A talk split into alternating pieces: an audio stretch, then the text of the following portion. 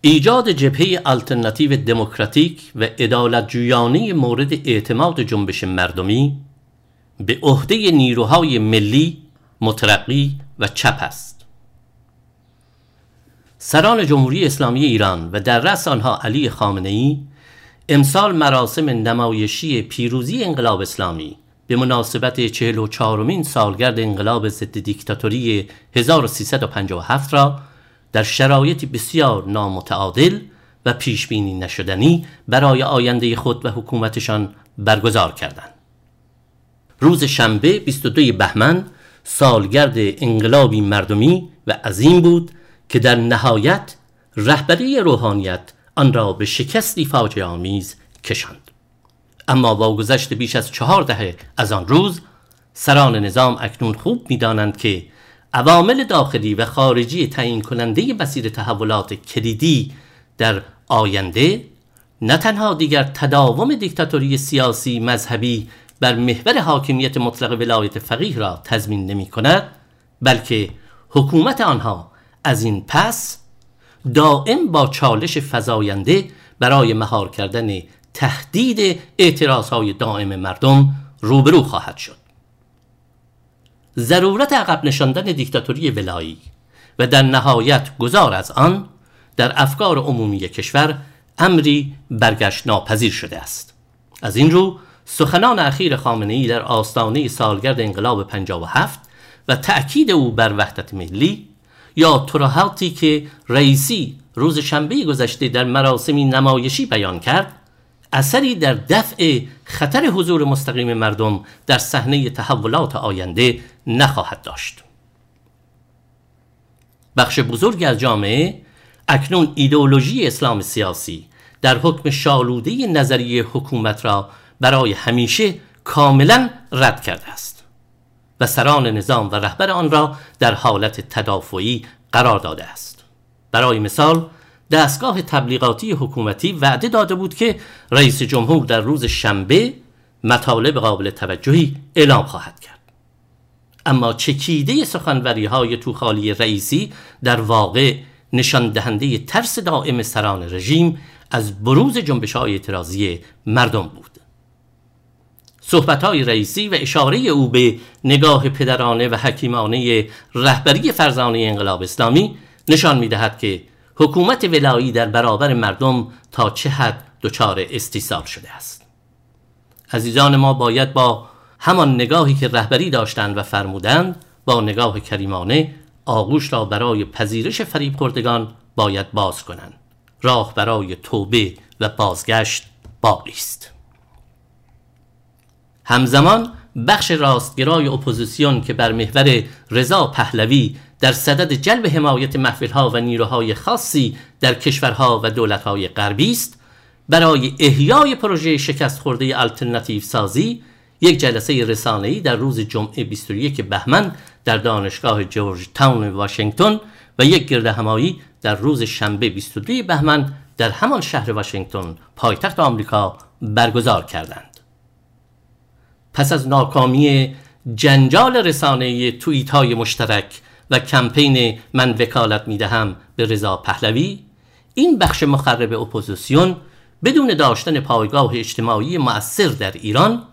امید و تکیه عمدهش به حمایت و اقدام قدرت های غربی برای تغییر رژیم است. این اپوزیسیون بار دیگر با برگزاری جلسه رسانه‌ای و بازگشت اجباری به شعار زن زندگی آزادی به میدان بازگشته است. در روزهای جمعه و شنبه گذشته این چهره ها در زیر لوای نعب جمهوری اسلامی در عمل هدف جا انداختن ایده نگفتن به انقلاب ضد دیکتاتوری بهمن 1357 و نفی هدفهای مردمیان یعنی استقلال آزادی و عدالت اجتماعی را برای مشروعیت بخشیدن به حکومت آلترناتیو بر گرد رضا پهلوی و چهره های رسانه‌ای دنبال کردند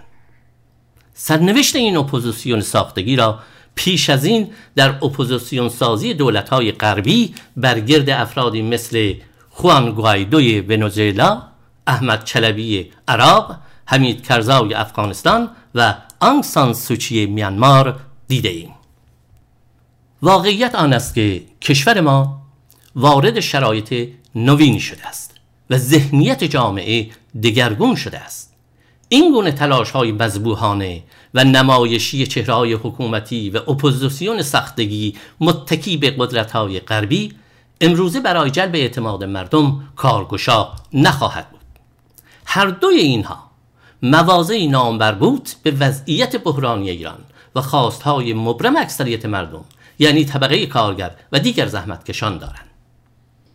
یک طرف سعی می کند کالبد نیمه جان حکومتی بر محور نماینده خدا بر زمین را زنده نگه دارد و طرف دیگر دست کم بخش مهمی از آن برای رستاخیز پیکری مرده و پوسیده یعنی برگرداندن حکومت سلطنتی بر محور ژن سالاری تلاش می کند هیچ یک از این دو روی کرده واپسگرا دیگر نمی‌تواند بر اساس برگرداندن زمان به عقب حکومت یا آلترناتیو مورد اعتماد اکثریت مردم را برای برون رفت از بحرانهای کشور ارائه دهد. واقعیت دیگر آن است که از یک سو رژیم ولایی توانسته از طی بیش از چهار دهه انقلاب 57 را به شکست بکشاند و مسیر دگرگونی های بنیادی سیاسی و اقتصادی اجتماعی را مسدود و نیروهای مترقی و چپ را وحشیانه سرکوب کند. از سوی دیگر اپوزیسیون مخرب و دلبسته به حمایت محافل امپریالیستی با امکانات وسیع مالی و رسانه‌ای فعلا قادر است با تاریخ نویسی جعلی درباره نیروهای مترقی و چپ و فریبکاری رسانه‌ای در روند تشکیل جبهه ضد دیکتاتوری ترقیخواه اخلال و خرابکاری کند. متاسفانه هر دو طرف یعنی رژیم ضد مردمی ولایی و اپوزیسیون راستگرای دلبسته به حمایت قدرت‌های غربی در ائتلافی نانوشته زمینه لازم و امکان دستاندازی از خارج برای اثرگذاری بر مسیر تحولات کشور را مهیا می کنند. به علاوه هر دو دانسته و در اتحادی نامقدس مقابله وسیع و مشترکی را با نیروهای مبارز دموکرات واقعی و مدافع حاکمیت ملی به پیش می‌برند یکی با استفاده از قدرت حکومتی و ترفندهای امنیتی تبلیغاتی و اتهامهای ساختگی و سرکوب خشن نیروهای ترقیخواه و دیگری با توان وسیع رسانه‌ایش در نقش اپوزیسیون به طور برنامه ریزی شده در افکار عمومی سمپاشی می کند. هر دو همان اتهام های ساختگی همیشگی در دو رژیم پهلوی و ولایی را مطرح می کنند تا نیروهای مترقی و چپ را عقب برانند و به این ترتیب زمینه دستاندازی از خارج و ضرب پذیر شدن حاکمیت ملی را هموار می کنند جالب است که همینها به نیروهای ملی و ترقیخواه اتهام تجزیه طلبی می‌زنند و مدعی می‌شوند که حاضر نیستند یک وجب از خاک ایران را از دست بدهند. زهی بیشرمی. در شرایط مشخص کنونی که مردم ایران به دو شکل دیکتاتوری ولایی و سلطنتی نه گفتهاند. اعلامیه اخیر میر حسین موسوی نیز شایان توجه و تأمل است. میر حسین موسوی از یک سو با بیان ماهیت و عملکرد حکومت ولایی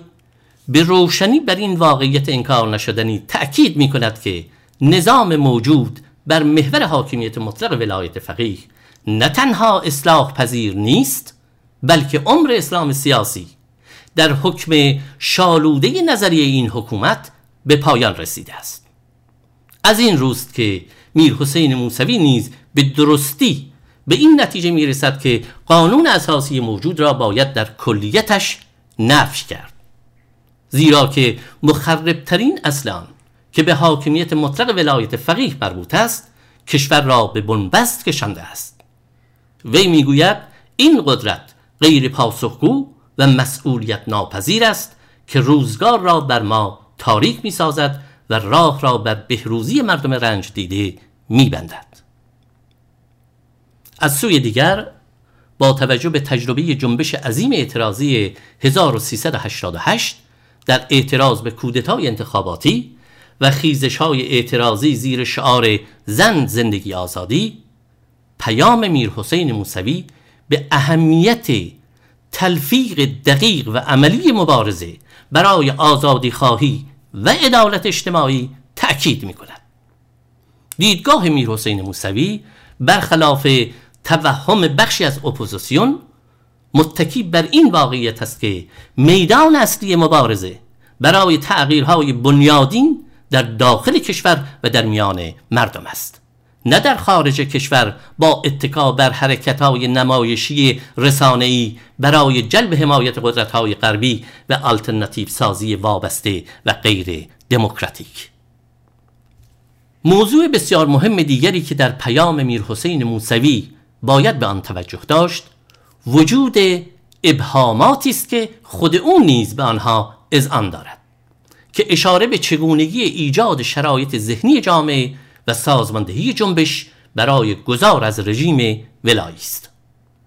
سخن از چگونگی سازماندهی جنبش مردمی بر گرد برنامه حداقلی است که بتواند طیف وسیعی از طبقات و لایه های اجتماعی را برای تغییر دادن توازن قدرت بسیج کند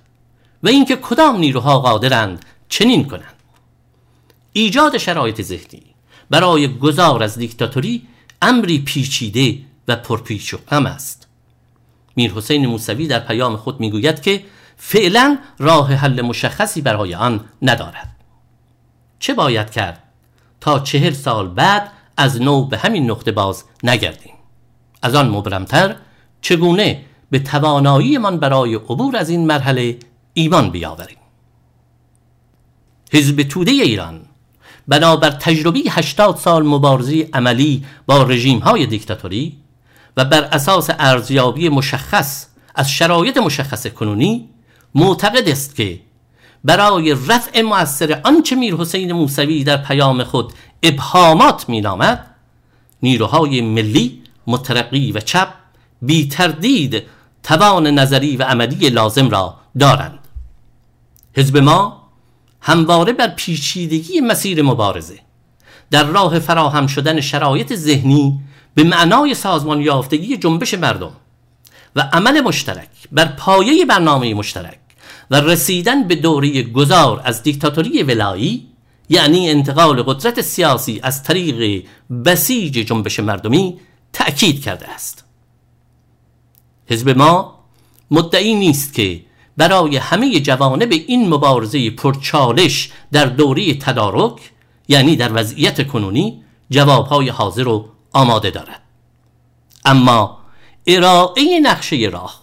برای دگرگونی های بنیادین و دموکراتیک در سطح ملی